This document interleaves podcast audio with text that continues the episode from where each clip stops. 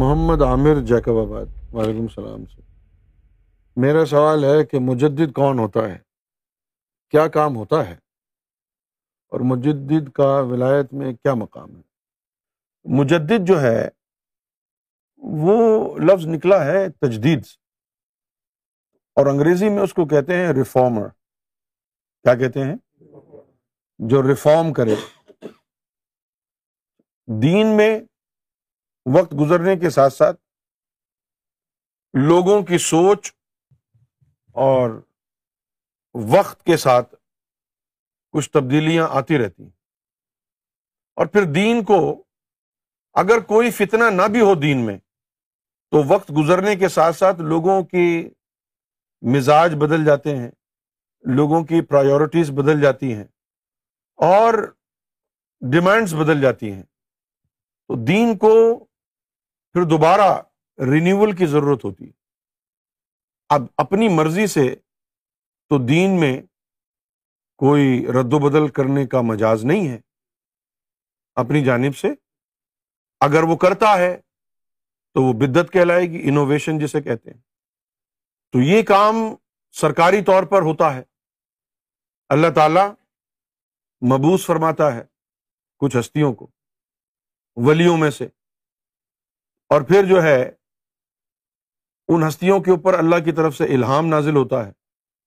اس الہام کے ذریعے پھر وہ دین میں جو فتنہ پیدا ہو گیا ہے، اس کو ختم کر اب جیسے امت مصطفیٰ میں یہ فتنہ پیدا ہو گیا، بہتر، تہتر فرقوں کا، تو اب ضرورت یہ تھی یہودیت میں بھی فتنہ ہو گیا، فرقے بن گئے، عیسائیت میں بھی بن گئے۔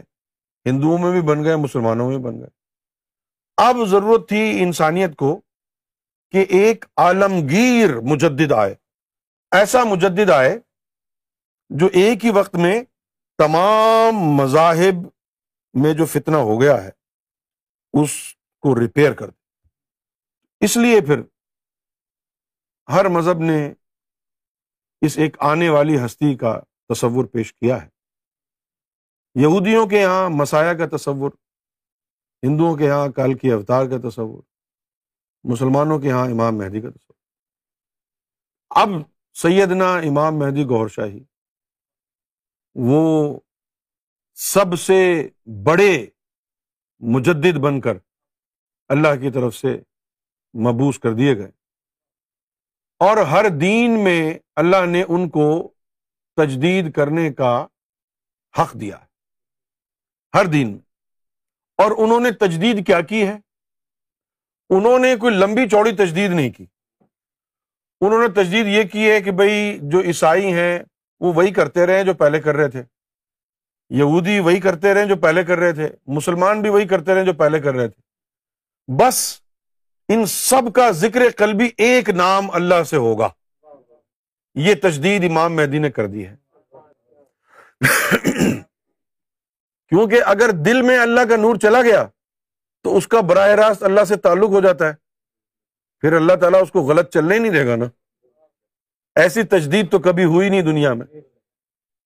یہ تجدید جو ہے، اب آخری تجدید ہے۔ اور آپ دیکھیں، جس کے دل میں اللہ کا ذکر نور چلا گیا، ہندو، سکھ، عیسائی، یہودی، مسلمان، سب کتنے آپس میں بھائی بھائی ہو کے مل آج بھی آپ نے دیکھا، ہمارے سکھ بھائی بیٹھے ہوئے ہیں، ہندو بیٹھے ہوئے ہیں۔ کسی کو کوئی یعنی فرق ہی نہیں ہے کہ یہ ہندو ہے، میں عیسائی ہوں، یہ مسلمان ہے ہندو عیسائی بیٹھ کے ایک مسلمان سے بات کر رہے ہیں اور سب آپس میں بھائی بھائی ہو گئے کیونکہ سب کے دلوں میں ایک نور آ گیا ہے۔ اچھا اب یہ تجدید کا ذکر، مجدد کا ذکر کیا حدیث میں آیا ہے؟ آیا ہے۔ ایک حدیث شریف میں جو آیا ہے کہ میری امت کے جو علماء ہوں گے، وہ بنی اسرائیل کے نبیوں کی مانند ہوں گے۔ اس کا مطلب یہ تھا کہ بنی اسرائیل کے اندر جو ار الاظم مرسلین آتے تھے، وہ ادیان بناتے تھے۔ پھر ان کے دین میں جب رد و بدل ہو جاتا، تو اللہ تعالیٰ انبیاء کو، نبیوں کو بھیجتا۔ نبی کا کام دین بنانا نہیں ہوتا۔ جیسے کہ لفظ نبی جو ہے، وہ لفظ نکلا ہے امبا سے۔ امبا کا مطلب ہے چھپی ہوئی خبر۔ تو نبی کا معنی ہی یہی ہے، چھپی ہوئی خبر کا بتانے والا۔ پھر اگر تم کہہ دو کہ غیب کوئی نہیں بتا سکتا، تو نبی کا مطلب ہی وہی ہے، چھپی ہوئی بات بتانے والا۔ تو وہ جو بنی اسرائیل کے نبی تھے، وہ اپنے اول الازم رسول کے دین میں جب رد و بدل ہو جاتا، تو اللہ تعالیٰ ان کے اوپر صحیفے بھیجتا۔ وہ صحیفوں کے ذریعے ان ادیان کی اصلاح کرتے۔ اب حضور نبی پاک صلی اللہ علیہ وسلم آخری رسول ہیں، آخری نبی ہیں۔ آپ صلی اللہ علیہ وسلم کے بعد نہ کسی رسول نے آنا ہے، نہ کسی نبی نے آنا ہے۔ لا نبی یا بعدی، حضور کا فرمان ذیشان ہے۔ تو اب اگر حضور کے دین میں فتنہ ہوتا ہے، تو پھر اس کی جو ہے تجدید کون کرے گا؟ نبی تو آ نہیں سکتے۔ یہ ذمہ داری پھر حضور نے اپنی امت کے علماء کرام پر ڈال دی۔ اچھا بھائی، اب عالم کے پاس جائیں کہ بھائی تجدید کرو، تو وہ کہے گا جی کیسی تجدید؟ کوئی تجدید نہیں۔ ہم کہیں گے، حضور نے تو فرمایا تھا کہ میری امت کے جو علماء ہیں، بنی اسرائیل کے نبیوں کی طرح ہوں گے، بنی اسرائیل کے نبی تجدید کرتے تھے، یہ کیوں نہیں کر رہے؟ وہ اس لیے نہیں کر رہے کہ یہ عالم نہیں ہے۔ عالم وہ ہوتا ہے کہ جس کا سینہ پاک ہو۔ اور اوپر سے جو اللہ کی طرف سے الہام اور صحیفہ آئے، اس کو ریسیو کرنے کی ابلٹی اس کے اندر ہو۔ اور جو عالم باطنی علم سے واقف ہی نہیں ہے، اس کے دل پر کیا اللہ کا الہام اترے گا؟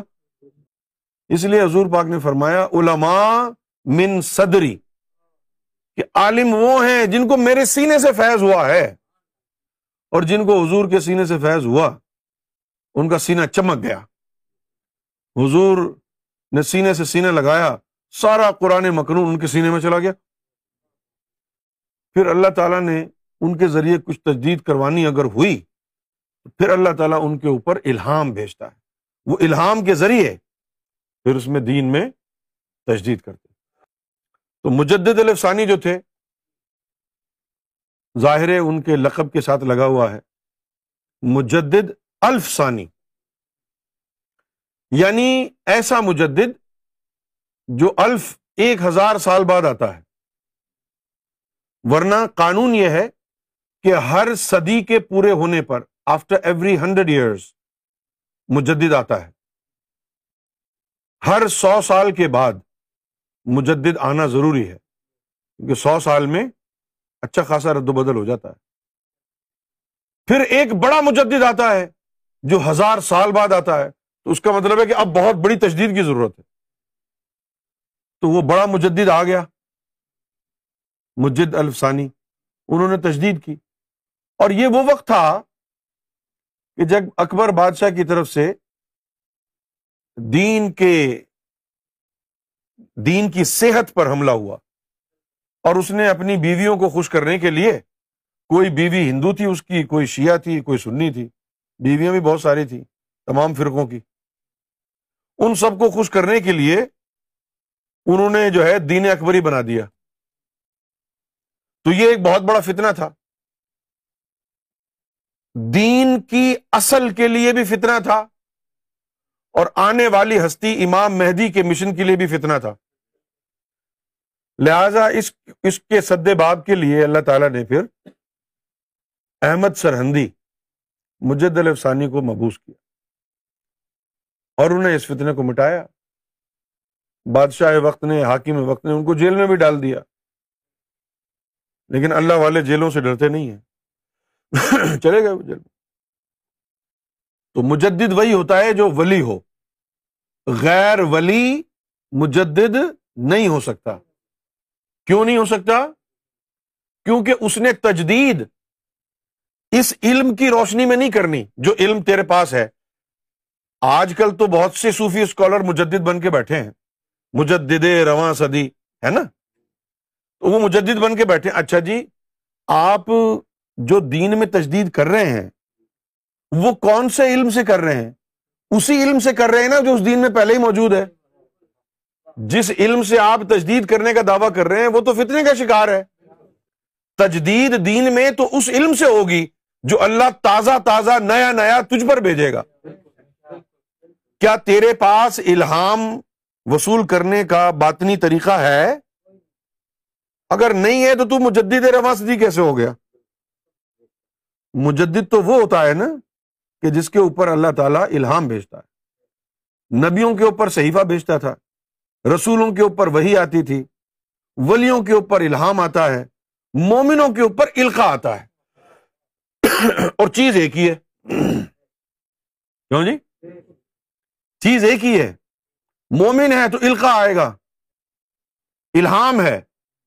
تو الہام کیونکہ اس سے بڑے کام لینے ہیں الہام کے ذریعے، تو الہام کئی قسم کا ہوتا ہے۔ القا جو ہے، خیال کی صورت میں آتا ہے۔ کیسے آتا ہے؟ خیال کی صورت۔ لیکن بڑا پاورفل خیال آئے گا اور اطمینان قلب کے ساتھ آئے گا۔ خیال آئے گا اور اطمینان قلب بھی آئے گا کہ یہ بات درست کر لو۔ سمجھے؟ اس کو کہتے ہیں القا۔ اور جب القا آئے گا مومن پر، تو اس وقت اس کا ذکر بہت تیز ہوگا۔ القا ایسی صورت میں نہیں آئے گا کہ آپ کا دل غافل تھا۔ اس کے لیے ضروری ہے کہ ذکر چل رہا ہو تیز۔ کیوں ضروری ہے؟ کہ اگر وہ شیطانی کوئی انٹرفیئرنس ہو تو دل کا ذکر اس کو جلا دے۔ اور الہام جو ہے وہ کئی طرح کا ہوتا ہے۔ ایک الہام آواز کی صورت میں آتا ہے۔ ایک اور الہام ہے جو خاص ہے۔ وہ تحریر کی صورت میں آتا ہے۔ پھر سیدنا امام مہدی سرکار گور شاہی آ گئے۔ انہوں نے الہام کا ایک اور طریقہ ایجاد کیا۔ وہ کیا تھا؟ کہ وہ اپنے غلام کی زبان میں کلام کرنے لگے۔ پہلے یہ چیدہ چیدہ تھا، اب یہ عام ہو گیا۔ ایک دفعہ اس کو جیزز نے استعمال کیا۔ جب یہ گاسپل آف ٹامس لکھی گئی، تو عیسی علیہ السلام کو اللہ نے اٹھا لیا۔ اب جو ٹامس تھا، وہ اکیلا پریشان۔ کیا کرے؟ تعلیم تو پوری نہیں ہوئی۔ تو اس کے اندر وقتی طور پر عیسیٰ علیہ السلام کو جسا آ گیا۔ اور وہ بولنا شروع ہوا، اور جو باقی مرید تھے وہ سمجھے کہ جیزز آ گیا ہے۔ وہاں سے ان کے اندر پھر ایک روحانی سلسلہ بنا، جس کو کہتے ہیں پینٹاکاسٹل وہ وہی ہے۔ تو جیزز کا، عیسیٰ علیہ السلام کا جسا آ گیا، اور وہ کلام کرنے لگا۔ اور وہ کلام عیسیٰ علیہ السلام کا تھا۔ تو ایک طریقہ الہام کا یہ بھی ہے، لیکن یہ نیا ہے۔ اس سے پہلے جو طریقہ تھا، وہ طریقہ تحریر کی صورت میں تھا۔ سارے لطیفوں سے وہ تحریر ہو کے گزرتی۔ شیطانی ہوتی تو وہ لطیفے اس کو کاٹ دیتے، ختم کر دیتے۔ لیکن اگر کوئی بہت ہی زیادہ زور آور پاورفل تحریر ہوتی شیطان کی طرف سے، تو ساتوں لطیفوں سے بھی گزر جاتی وہ۔ جی اور وہ جو ہے، جب یہ منہ کی طرف آتی تو اللہ کے حکم سے زبان بند ہو جاتی۔ اس لیے ولی محفوظ ہو گئے۔ جب غیبت میں جانے لگے سرکار، تو اس وقت ہمارے ساتھ بھی ایک معاملہ کیا۔ خواب میں تشریف لا کے فرمایا، منہ کھول دو۔ تو اپنی زبان ڈال دی منہ میں اور فرمایا کہ ہم نے تیری زبان سے شر ہٹا دیا ہے اب۔ کیونکہ یہ شر کا بڑا مسئلہ ہوتا ہے نا۔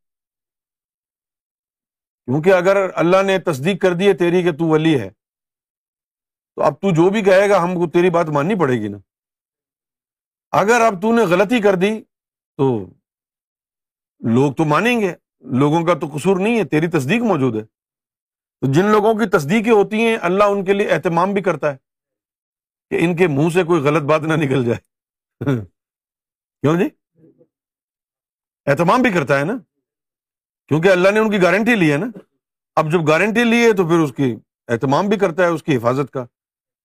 اگر شیطان کوئی انٹرفیئرنس کرتا ہے، تو ادھر رحمان کی بھی فوج ہے نا ساتھ۔ کیونکہ پھر لوگوں کی ہدایت کا مسئلہ ہے۔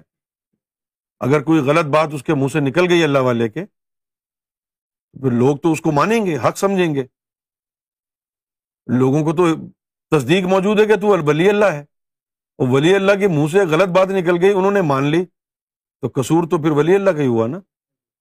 تو ولی اللہ کا اگر کسور ہے تو اللہ بدنام ہے۔ یہ اللہ نے کس کو دوست بنا لیا کیوں جی؟ اس لیے پھر اللہ تعالیٰ ان کی حفاظت کرتا ہے۔ ان کے منہ سے کوئی ایسی بات نکلنے نہیں دیتا ہے۔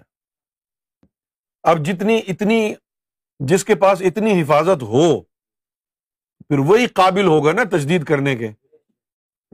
اور جو مولوی کتابیں پڑھ پڑھ کے اسی کتاب کو پڑھ کے اسی کی تجدید کریں کس کو بے خوب بنا رہے ہیں؟ بھائی جو جس جو علم آپ کے پاس آیا ہے، اس سے تجدید کیسے ہو سکتی ہے؟ ہو سکتی ہے۔ اس علم میں ہی تو فتنا ہے۔ یہ کیسے ہمارے شیخ الاسلام ہیں اور یہ کیسے صوفی اسکالر ہیں؟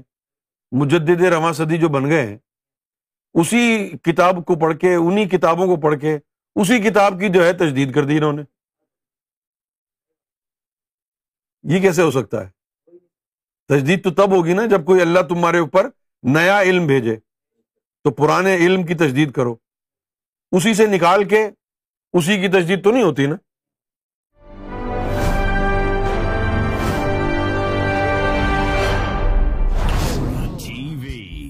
Bringing light love and peace in your life